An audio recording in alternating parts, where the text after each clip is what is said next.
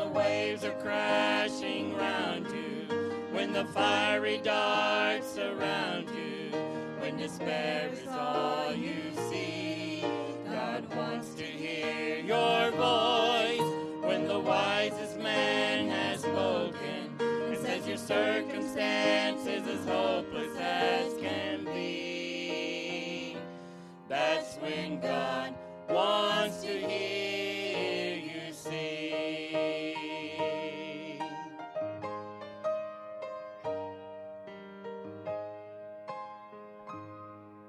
He loves to hear our praise on our cheerful days, when the pleasant times outweigh the bad by far.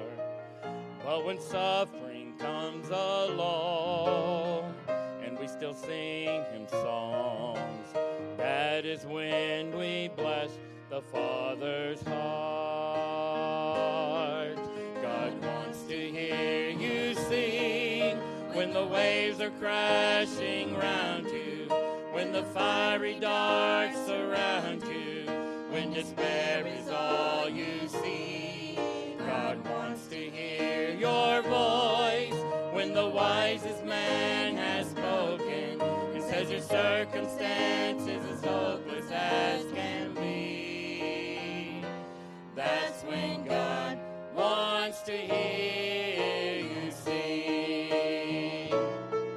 God wants to hear you sing when the waves are crashing round you, when the fiery darts surround you, and despair is all you see.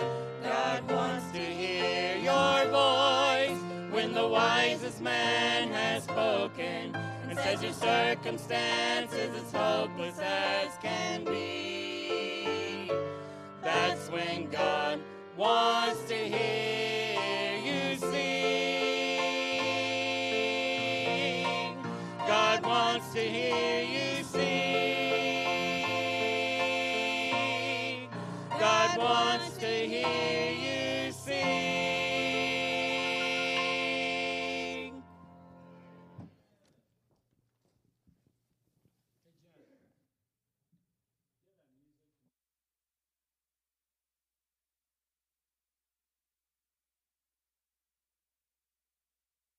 Come on down and do that. I don't, maybe you don't have your, see around here somewhere? You don't have your suit jacket. That's all right. Come on up. It's all right. Just take your shorts off. Put your pants back on. All right. I just want to hear this song again. That was a good one this morning.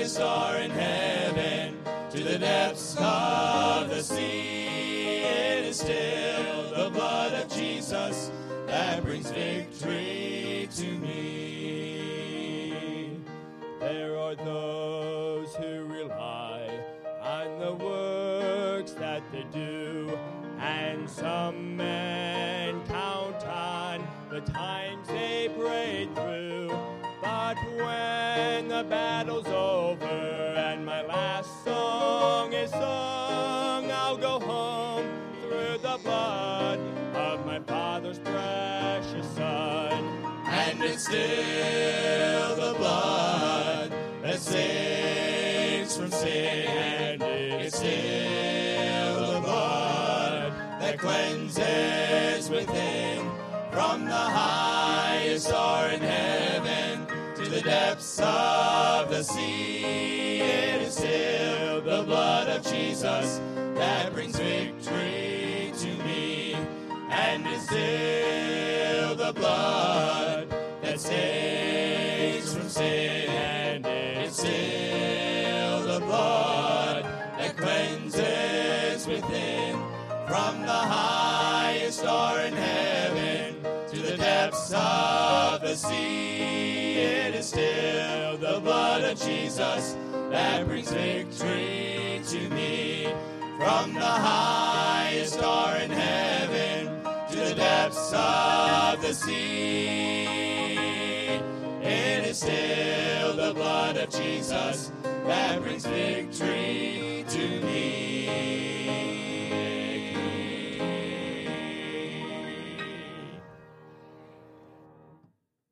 Amen. Still the blood. Amen. All right. Nothing's going to change that. Amen. Well, let's take our Bibles, turn over to the book of Mark, Mark chapter fourteen. As we said this morning, we're going to continue and finish out the message from this morning. And so uh, we never did finish it, so we're going to do that tonight. I am going to utilize that slide again, but, you know, it's uh, we'll get that up there in just a moment. But um, I... Um, I think we'll take just a moment and kind of read the scripture. We'll kind of catch up and uh, maybe summarize where we were, and then we'll move along and finish up this particular message, all right? So again, Mark chapter fourteen, we're going to begin reading in verse eighteen. We're reading the two verses there, just eighteen and nineteen. And the Bible says, "And as they sat and did eat, Jesus said, Verily I say unto you, one of you which eateth with me shall betray me. They began to be sorrowful, and to say unto him one by one, Is it I? And another said, Is it I? Again, we began by uh, kind of addressing that situation. There we have this, as we often refer to it as the Last Supper. And here's Jesus with his disciples. And I mean to tell you, he at this point gives them this uh, unbelievable um, bit of information. Somebody, one of you, is going to betray me. And, of course, each and every one of them begins to say, Is it I? Is it I?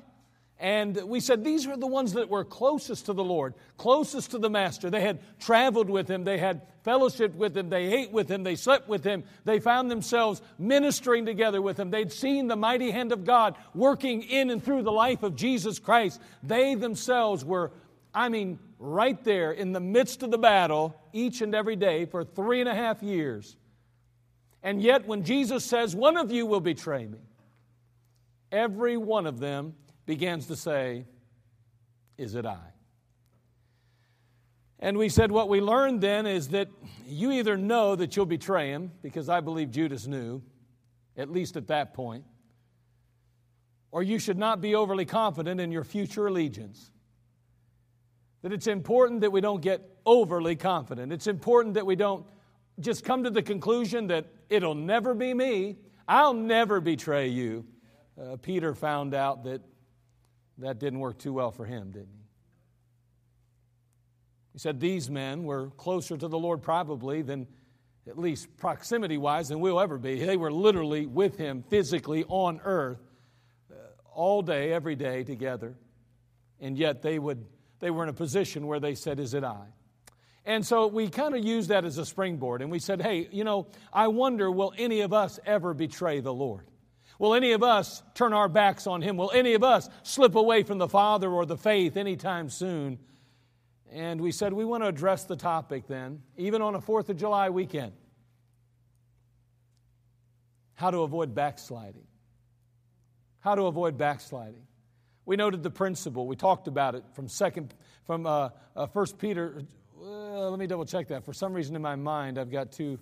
Second Peter chapter one, verses five through ten. I think it's First Peter, isn't it? And we noted that he says that we're to add to our faith virtue, and to virtue knowledge, and to knowledge temperance, and to temperance patience, and to patience godliness, to godliness brotherly kindness, to brotherly kindness charity.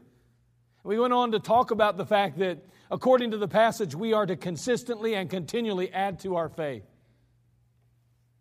We said that the believer is admonished to climb, to reach new heights in their walk and relationship with Christ. that our trajectory is to be upward. We're always to be making progress. We're always to be going forward. We're always to be headed higher. And so could I have the slide, please? If you get a chance, you can put that up there. We said so. Basically, the Christian has a trajectory, and that trajectory has to be upward. It has to be always climbing, always going up, always going forward. We said now that that is the principle, but we noted the problem. The problem is, is that so often in our Christian lives, we said that we are tempted to plateau. That at some point we are climbing, but then that ceases. We cease to climb. It's not like we've fallen into deep sin. It's not as though we've we've embraced vice or any kind of immorality or maybe some uh, grotesque type of sin in our life. No, that's not the case necessarily. But we have ceased to grow. We've ceased to climb. We've ceased to go forward. We've stopped moving in the direction that God intended us to go, and we've plateaued. And we define that plateau as backsliding. Because if we're not where we ought to be, then we have literally slipped or backs, have backslidden.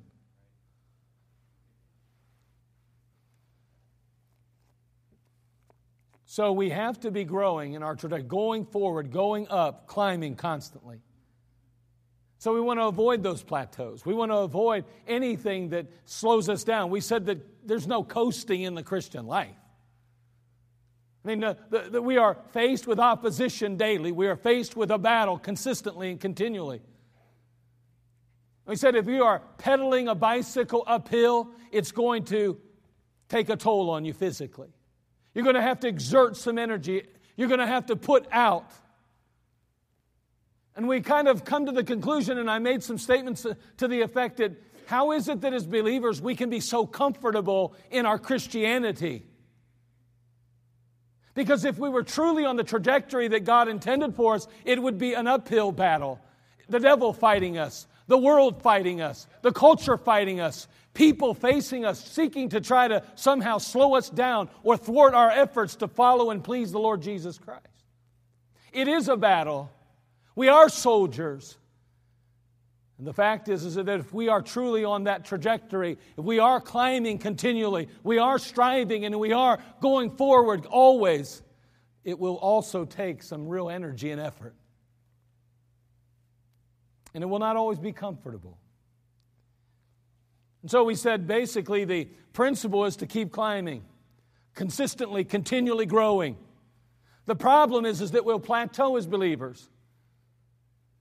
And sometimes we find ourselves failing to progress as we were intended to, and we end up behind, so to speak, not where we belong. And we define that as backsliding. To not be where God intends us to be in our Christian life and Christian journey is a state of backsliding or backsliddenness. And so what's the prescription? I mean, how do we avoid backsliding? Well, we began by saying, number one, add to your faith. Add to your faith. Again, continue to add. Go forward. Keep climbing. Stay on course. Develop qualities that are Christ-like in character. Number two, we said, avoid potential pitfalls. Avoid potential pitfalls. If you don't want to backslide, if you want to avoid that in your life, then you have to truly avoid potential pitfalls. I understand that in the Word of God, we, we see situations like Joseph, and we see him fleeing from sin. We see him fleeing from temptation. But may I say that probably more effective than fleeing is avoiding.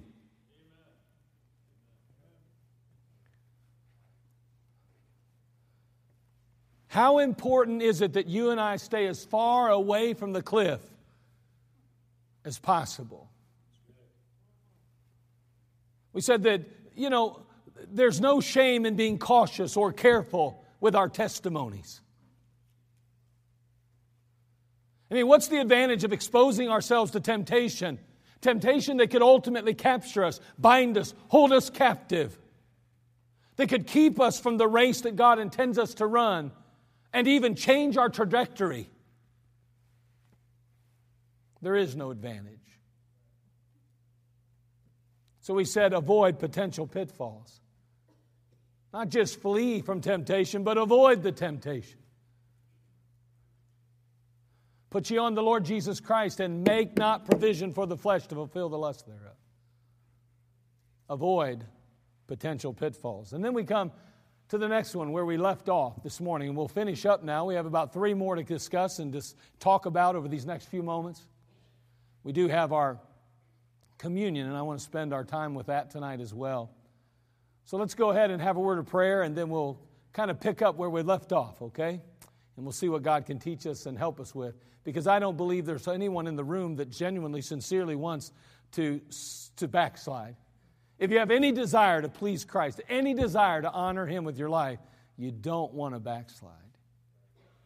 And someone says, well, that's a term used for Israel. Whatever. Let's go ahead and have a word of prayer. Father, we come to you. We thank you for all that you mean to us and all that you do for us. Thank you, Father, that we can make application in our life so many ways. Lord, your word is very clear in what the goal that you have for us as believers is, and that's to continually add to our faith. If we fail to add to our faith, we are not growing as we ought to. And if we're not growing as we ought to, then we're not where we belong. Lord, we need to be on a trajectory headed high, climbing for you daily, consistently. Help us, Lord, not to find ourselves plateauing, ceasing to climb. But help us, Lord, to continue to move forward for you. We love you, we need you. In Christ's name, amen. So again, number one, if we're going to avoid backsliding, we said add to your faith. Number two, avoid potential pitfalls. Number three, align yourself with God and His Word. Turn, if you would, to Proverbs chapter eight, verse thirty-two. Align yourself with God and His Word. Don't you love that word, align? I don't know why, alignment. You know, now I don't like to get alignments. They cost money. But boy, I, I like the word. I don't know why that word align. align. It, it, it, you know, that word also has a tendency to kind of move your mind to allegiance. You align yourself with someone. You're in allegiance with them, if you will. Align yourself with God and His Word. Proverbs eight, verse thirty-two. We're going to read through verse thirty-six. Now therefore, hearken unto me, O ye children, for blessed are they that keep my ways. Hear instruction and be wise, and refuse it not. Blessed is the man that heareth me, watching daily at my gates, waiting at my po- the post of my doors. For whoso findeth me findeth life, and shall obtain favor of the Lord. But he that sinneth against me wrongeth his own soul. All they that hate me love death. Now, I'll tell you what, that's a powerful, powerful few verses here. Now, again, I, I look at this. I want you to note the promise that's given to each of us in that sense. I mean, the fact is, is in the passage we see here that there's something about obeying the Lord. When we obey the Lord, it always is in our best interest, our own best interest. It's kind of like the Garden of Eden, isn't it?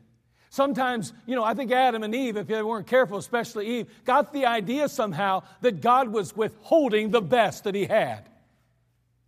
That He somehow was withholding the very best that was available. And Eve bought into the lies of Satan. He said, you could be like a god yourself, Eve. You could know good and evil. God's not good because if He was good, you'd have everything that He has to offer you. Everything that He could ever give you. Let me tell you something. God never gives you what you don't need. And what He does give you is always what's best. And the fact is, is that in this case, He's telling us that we need to obey His Word. In this case, hearken unto me. Blessed are they that keep my ways. Hear instruction and be wise. Refuse it not. Why? Because everything that when we obey the Lord, everything that we're doing is going to benefit us. If we fail to obey God's Word, if we fail to align ourselves with Him and His Word, it is not in our best interest at all. It only brings hurt, heartache. It's an amazing thing. young people more than it's ever, it seems, as well as adults, sadly enough, have this idea that because they're Christians, they're missing out on something. They're just going to miss out on what the world has to offer. They're not going to have any fun at all.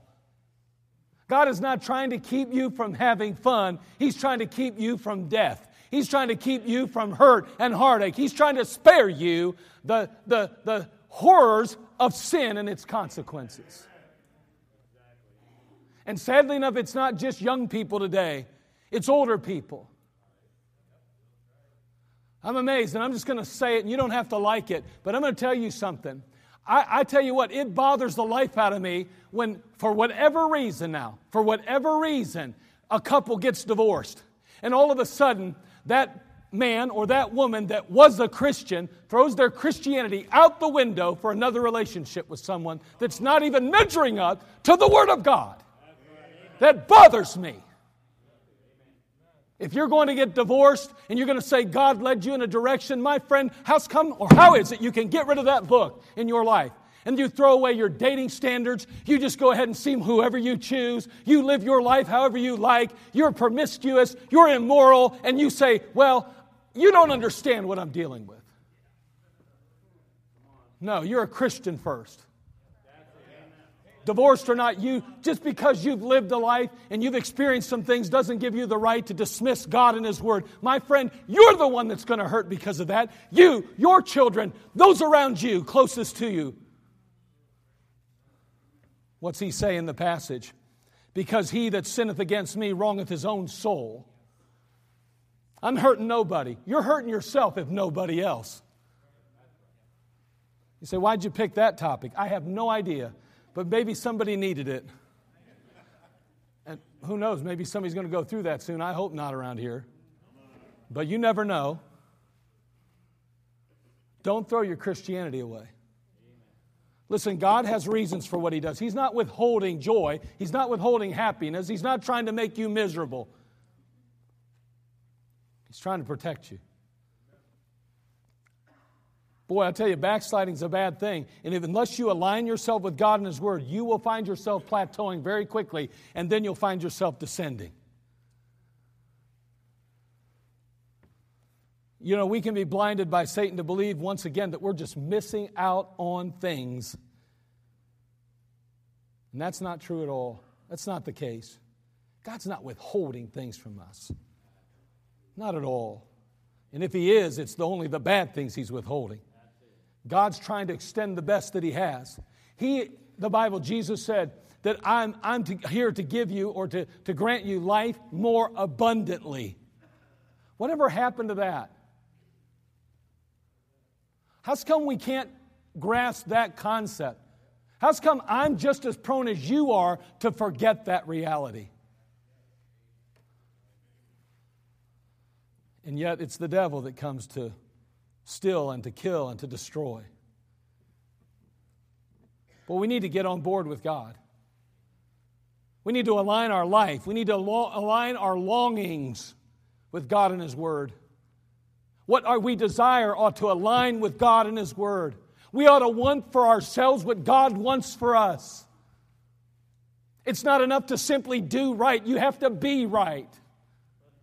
This idea that, and again, I, I say, listen, until you have co- the right convictions, until you have the right standards, my friend, go ahead and adopt mine for the time being. But my friend, let me tell you something. That'll not hold you over in difficult times. You're going to have to come to some conclusions on your own. You're going to have to get to the place where your heart beats with God's heartbeat. Why is it that so many of our teenagers struggle as they reach certain years in their life and they move on forward, and some of them will choose maybe not to follow the Lord like they used to, or maybe some of the adults that once were faithful in, in the fellowship at Community Baptist will not be here in a year or two from now. How or why or how does that even happen? I'll tell you why, because this first was missing. This got disengaged. This is where the real problem began, in the heart. And next thing you know, they're still going through the motions. They're still walking the walk, and they're talking the talk, but they're not feeling it and living it inside. See, This plateau doesn't have to be that you stop going to church. Backsliding doesn't mean you have to embrace immorality. But you could simply come to the place where you're not as engaged, where the preaching doesn't fire you up anymore, where the reading of the Word of God doesn't provide you with any kind of insight any longer, where there's no thrill to be around the Lord Jesus Christ or His house or His people. You could be already on a plateau and not even know it because you're still doing the things that appear to be Christian. It's interesting in Corinthians chapter three, First Corinthians three, when you start talking about the judgment seat of Christ, he makes note that it's what sort of works there are. Not just the works, but what sort they were. That's interesting, and that's important to understand. God's concerned about why you're doing what you're doing, not just what you're doing. Because see, the why that you do what you do will ultimately either enable you to continue in that with the right spirit and attitude, or you'll get bitter, upset, because somebody's not patting you on the back enough. You're not receiving what you actually are working for. And you'll find yourself more than backslidden. You'll find yourself fallen, as it says in Peter. Boy, you have to align yourself. I have to align myself with God and His Word if I want to avoid backsliding. I have to identify the Word of God and what it says and, and what I'm to do and how I'm to do it and what I'm to think and how I'm to feel. And I need to align myself with that. And when I don't feel like doing it the way God says, I just say, you know what, God, you're always right and I must be wrong right now. That's for sure. And although I don't feel the way I ought to, I'm going to trust you for the time being. And Lord, I'm going to trust you to help me to do the right thing and then have the right feelings. Commit thy works to the Lord and thy thoughts shall be established, he says. We like to say, well, when my heart gets right, then I'll start doing right. The Bible says, commit your works to the Lord. Then your thoughts will be established. It's a two-edged sword.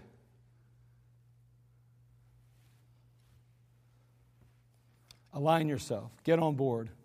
After a bad winter of freezing and thawing like we had this past year, the roads can become kind of like a minefield. You've been there, right? I think it was my dad just the other day said that they're driving down the road and they hit one of those potholes that still hasn't been taken care of, and it blew their tire out. I mean, the tire is only, what, six months, eight months old? But that's the kind of roads we've got, right? I mean, craters, right? And you know what happens? When you hit holes like that, sooner or later, what goes out? Your alignment does. And what that means is, is if you're driving down the road and you take your hands off the steering wheel, if your alignment's out, you'll start to veer right or left. I mean, that's probably, it could be a lot worse than that, I'm sure. But, I mean, you're veering right or left. You can't stay on the straight and narrow anymore. You need an alignment.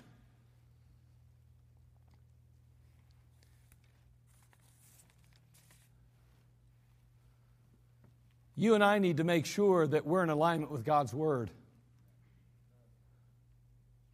Our wants, our desires, and our behavior must mirror that of the Word of God if we wish to fly straight for God. If we want to continue traveling in the right direction, not veering off to the left or the right, not plateauing or not going off course.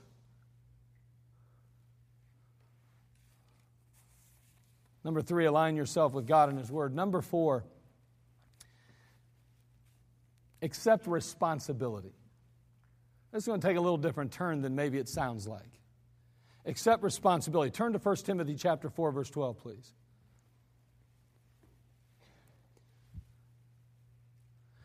I'm gonna. I mean, let me share this real quick. What, what if? How many? And don't raise your hands, please. I wonder how many parents in the room have wanted more for their children than their children wanted for themselves. I wonder how many people in the room today, no hands again, have wanted something more for a family member or a friend than they wanted for themselves. Now, here's what I'm going to say to you. I I hope that you never get angry with your preacher if he wants more for you than you want for yourself. Amen. That's what I want to say to you tonight. Because there are times I get up here and I get to ranting and raving, and, and you know, honestly, maybe somebody might say, well, that's, that's totally outrageous. That's ridiculous. I can't believe that. He don't know. Please don't get angry with me. I honestly, in the best I know how, want what I believe is best for you. So I, I'm not, I'm, listen, I'm not doing that to hurt anybody. I, I don't do those, say some things because I'm trying to, to, to, to somehow, you know, shock value. I, I really, really, really, really believe that sometimes, I'm going to say it, I feel sometimes I want more for people than they want for themselves. And you probably have felt that way too in certain situations. And so I'm just asking, don't get angry with me at any point, please, if you think I'm being hard in those areas, because I honestly am convinced that I just want what's best. And if I'm wrong, God can fix me. He really can. He's big enough to do it. He's big enough to do it. Number four, accept responsibility. First Timothy four twelve. Again, the Apostle Paul writing to Timothy, his son in the faith, he says, "Let no man despise thy youth, but be thou an example of the believers in word, in conversation, in charity, in spirit, in faith, in purity." I think it's always interesting that he doesn't say, be an example to the believers. Don't you think that's interesting? He says, be an example of the believer. Be thou an example of. So what should a Christian be? Well, this is exactly what we need to be then. We need to be a believer, an example of what a believer ought to be in word, in conversation, that means actions as well, in charity, in spirit, in faith, in purity. Every last one of us ought to be that example of the believer. In our workplace, in our schools. May I beg you to be that in your home.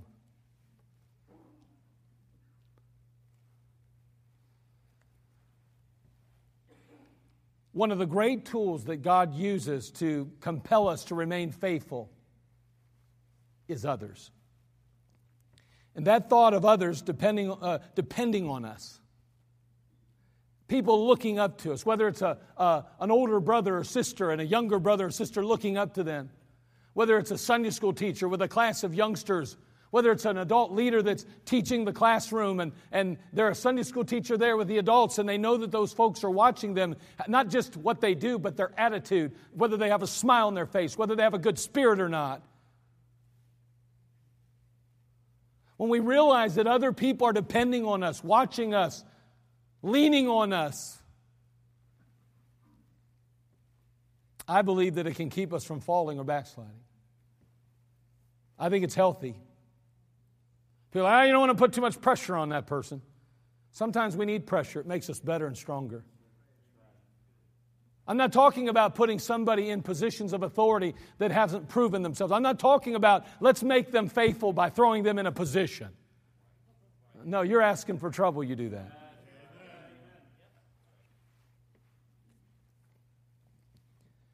What about investing in others by leading them to Christ? What about investing in others as you teach and you disciple them?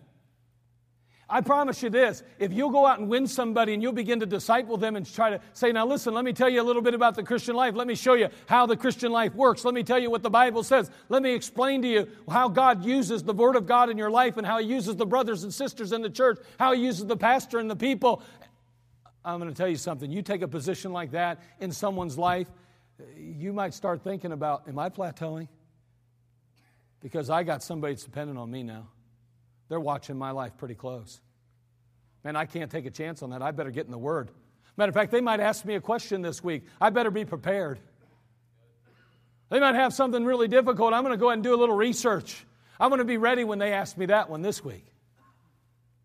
It's amazing how responsibility has a tendency to heighten our awareness of things, to enable us to, or to, to, to motivate us, to compel us to, to stay in the game.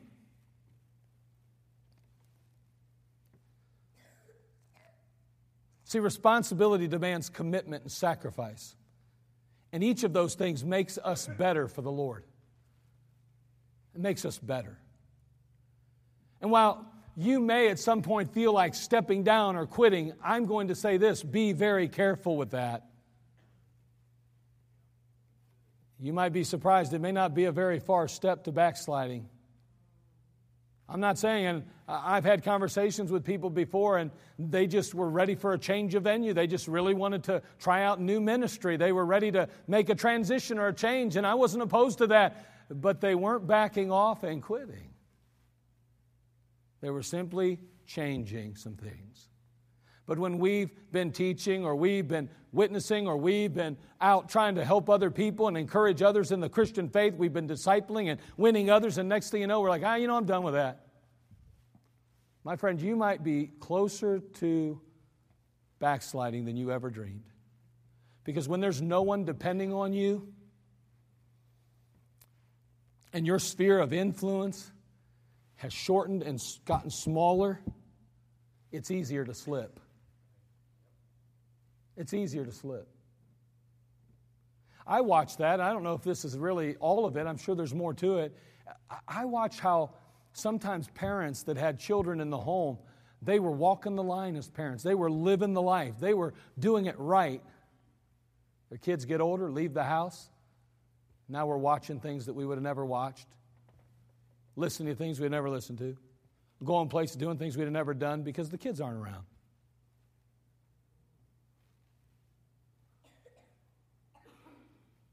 Maybe you need a burden on your shoulders. Maybe you need somebody dependent on you again because you're not as strong when you don't have as much responsibility then. You need somebody dependent on you to live the Christian life right. And somebody says, well, they should be doing it just because they have the heart to do it. Eh, there's a lot of reasons we're motivated to live for God. I mean, if God can tell us that we're going to receive rewards one day and that's a means by which to motivate us to serve Him, sometimes I don't know if it's so bad if we said, hey, you got to keep it straight. You better fly straight, Buster. You got a couple students in that Sunday school class depending on you. Amen. Accept responsibility. If you have no responsibility as a believer in your life right now, you could easily be plateaued. You might even be backsliding. You might find it extremely difficult to be climbing. And things are comfortable. I'm not saying they're uncomfortable. That's the problem. They may be too comfortable. And you're not growing anymore. How sad is it to hear somebody that's older say things like this? Well, I I, I paid my dues. I paid my dues. I, I put the time in. I used to teach, and I used to win souls, and I used to go out, and I used to, and I used to, and I used to, and I used to. Now let the younger people do it. It's their time to do it. It's their time to work. It's time for me to relax. Hey, listen, you may not be able to do what you used to do, and that's a valid thing. And let's face it, the knees start to give out, the ears you can't hear, you can't see, the back starts to hurt, balance isn't what it used to be. Not even go where the mind goes. I'm not even talking about that one. So those things are realities. I get that. But I watch some of the saints of God around here, old, at least in the eyes of the young people. Not in mine, of course. I'm getting there. And they just don't quit. What a testimony that is. Still witnessing, still faithful, still consistent, still going at it. Man, I love that. Would be doing more if they could. But they just may not be able to. I'm just saying if we're neglecting responsibility because, well, it's our time to relax. We're retiring not just from our jobs. We're retiring from Christianity. We're retiring from the war. It's time to get back in the battle, friend. Except for some responsibility. Number five, and finally, assess and evaluate regularly. If we're going to avoid backsliding, then one, we are going to have to add to our faith. Avoid potential pitfalls. Align ourselves with God and His Word. Accept responsibility. And finally, assess and evaluate regularly. Second Corinthians chapter thirteen, verse five. Let's turn there, would you please? Second Corinthians chapter thirteen, verse five.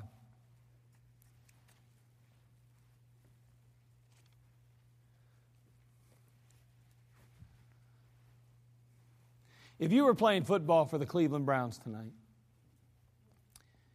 And, and, and you know, right now, everybody's riding high. You know, it's supposed to be a breakout season. We're going to, of course, go to the playoffs without a doubt. And we're going to we're gonna tear it up, light it up. We'll probably be in the A F C Championship. And who knows, make it to the Super Bowl even. That's the kind of stuff you're hearing, right? Now, listen, I don't know if we are or aren't. But what I do know is this. If you were a member of the Cleveland Browns right now, and a guy by the name of Coach Freddie Kitchens, he's the coach. Let me ask you this. What level of commitment do you think Freddie Kitchens would expect from you if you were on the Cleveland Browns football team?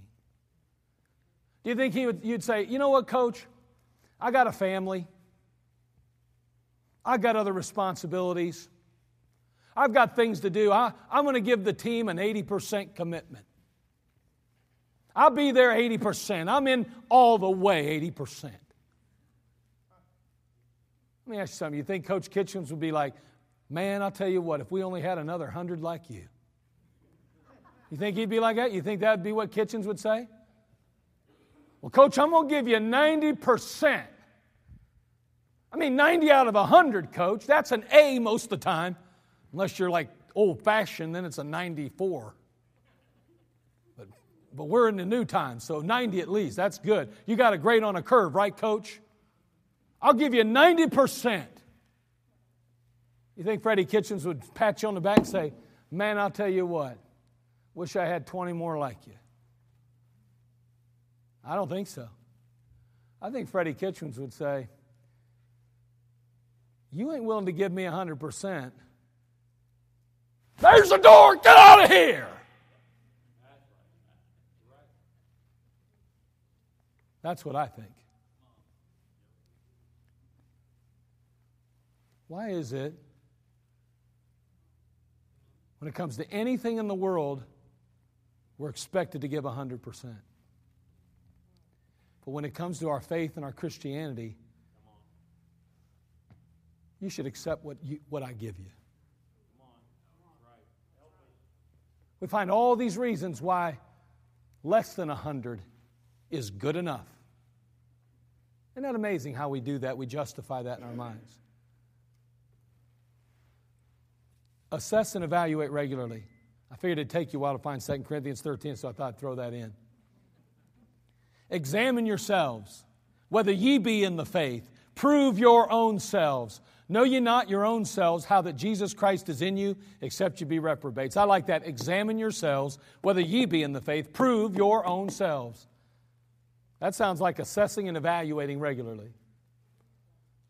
See, a vibrant and a victorious, a victorious faith requires constant attention. It's not something that we do once in a lifetime. Well, I surrendered all. I even sang the song, preacher. I did that twenty-five years ago. Well, that's good. What are you doing today? Are you still fully surrendered? Are you still given to Him one hundred percent? Have you taken back anything you did give Him? Well, I don't know. I've not really thought much of it. I just kind of assumed I have, haven't. Uh, you better get to examining yourselves, whether you be in the faith, and prove your own selves. There's never a time when we can simply coast, as we mentioned. We have to ensure that our trajectory is correct and that we're climbing higher consistently. We got to define what success is and ensure we're growing in faith and in our service toward God.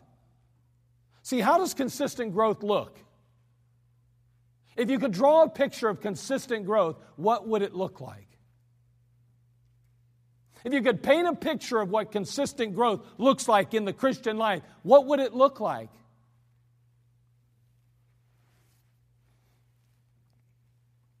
I mean, what elements could help us to better evaluate and ensure that our trajectory is correct, that it's ever climbing, going the right direction?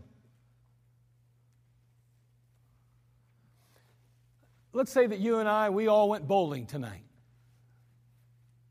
We make our way down there to the bowling alley and we pick out a bowling ball, and if you're really good, you probably will bring your own. I hate people like you. And so we go down there, and you got your bowling ball. I've got mine, and we see those pins all lined up down at the end of the, uh, of the, of the alley. And uh, about the time I get ready to bowl, or you step up beside me, and I'm on this lane, you're on that lane, and a few of our friends are behind us, and we step on up there, and we get our balls, and we look down the lane. All of a sudden, I start taking a few steps, and as I take it, and I reach the ball, and I put this amazing spin. All of a sudden, a blanket or sheet falls down in front of the pins. And the ball rolls down there and goes right, I mean, into the sweet spot. Bam, I hear this crunching and cracking. I mean, it sounds to me like pins are flying everywhere. But I can't see a thing because that sheet's in front of those pins. The truth is, I'll never know how good I really did, right? I'll never know whether I was successful or wasn't. The goal was to what? Knock down all ten pins. Get a strike. You rolled yours and same thing happened. You heard a little couple clicks in the background. You just don't know. You're like, man, how many pins did I knock down? Come on, somebody get rid of that, that, that, that piece of cloth up there. Remove it. Get rid of it. I want to know how I did. I want some feedback. There's a couple things that happen. If, if you even continue to do that, the truth is, is that it would be impossible to tell how well or how bad you were doing. And number two, that you would ultimately get discouraged. You wouldn't feel like bowling much longer if you could never tell whether or not you were doing well or not. I mean, sooner or later, you're like, this is stupid. I don't even know how many pins I'm knocking down. All I know is I'm going away with my hip, a hip pointer, and my elbow's hurting, and my fingers are getting raw.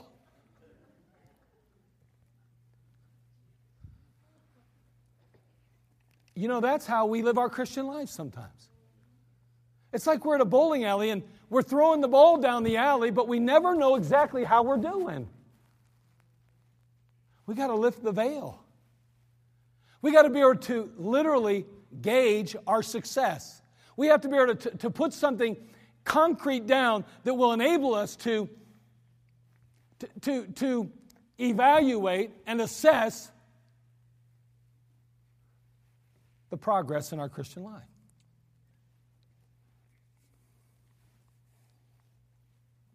I mean, let me give you just a couple very basic things. One, do you have a reading schedule? Sometimes it's helpful to have a reading schedule. I'm not saying you always have to. I'm just saying it can be helpful. What about a memory list? Do you, do you have a list of memory verses that you are planning on memorizing, and maybe you have them on a calendar, and you can at some point go back a month later or two months later or a quarter through the year and say, you know what, I had a goal of, of memorizing twenty-six verses this year, and, and I'm halfway through the year, and I'm only at eight. Wow, I'm not growing like I want to. I'm not really getting what I wanted. I wanted to learn and memorize more of the Scriptures. You say, yeah, but that's that's I like when it's more spontaneity. I like spontaneity. Well, spontaneity don't pay bills. Consistency does. Yeah. Now, it's always fun to just do something on a whim, but let me tell you something. If you're just memorizing Scripture when you feel like it, you ain't doing much of it. And, and, and honestly, I'm just saying things like that. What about the books you've read? Don't, don't you, do you have any kind of goals about Christian books, books maybe out of our bookstore that would, about the Christian life, or maybe their biographies or some kind of book that will help to impact your Christian life positively, that will inspire you to live better for God, to, to maintain a proper trajectory? Trajectory, excuse me. What about a prayer journal? Do you, do you, do you write down prayers that you have? Are you able to gauge whether or not your prayers are being answered? Those are all things that are concrete, things that you can look at that will help you to assess and evaluate your progress in your Christian life. Listen, if we don't see prayers being answered in our Christian life, what are we to assume? It should be a warning sign to us. Either one, God has chosen to withhold his, his blessings for the time being because he believes and knows that we're able to deal with it. He trusts us. Or maybe he's withholding because we're not in a position to receive them spiritually. What about giving goals or soul goals or, or discipling goals or growth in our class or growth on our buses and different things that we can see concrete? Let's, let's raise up that sheet that's in front of those pins. Let's start coming up with some kind of concrete means by which to evaluate and assess our progress as Christians, to ensure that we're actually making progress, that we're really moving forward, that we're accomplishing something spiritual in our lives. Too many times we're just rolling balls down the alley, never once understanding or knowing even how we're doing. I just want to encourage you to assess and evaluate regularly. How do you avoid backsliding? Well, I'm sure we could go on and on and on, but we just noted five things. Add to your faith. Avoid potential pitfalls. Align yourself with God and His Word. Accept responsibility and assess and evaluate regularly. Just some things that we can do to avoid backsliding in our lives. Again, I don't know where you're at. You do. I see the best that you have to offer. I see you come to church looking wonderfully. I see you putting a smile on your face for the most part. I would be lying if I said everybody was smiling. But you put a smile on your face for the most part. You extend a hand of fellowship. You give the appearance that your life for Christ is right where it ought to be. But you and I both know that the truth doesn't necessarily manifest itself within the walls or doors of this building. The real truth is found outside these walls.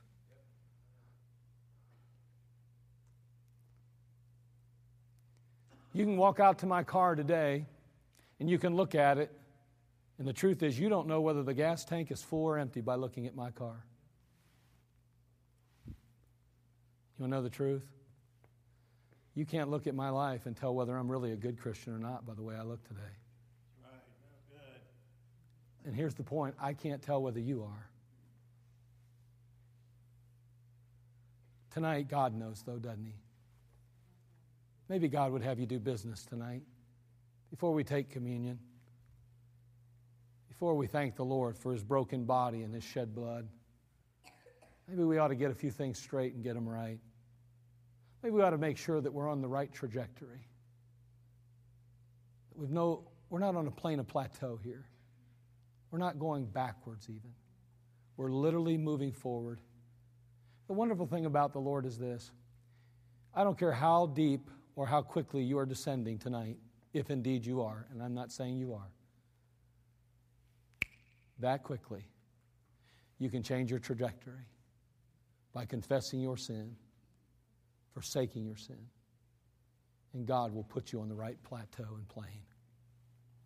Not plateau, excuse me, the right plane, the right trajectory. Let's settle that tonight. Let's get it right. Let's not leave here pretending. Let's leave here being sincere and genuine. Father, we come to you. Thank you again for this time we've had together. Bless us now, we pray.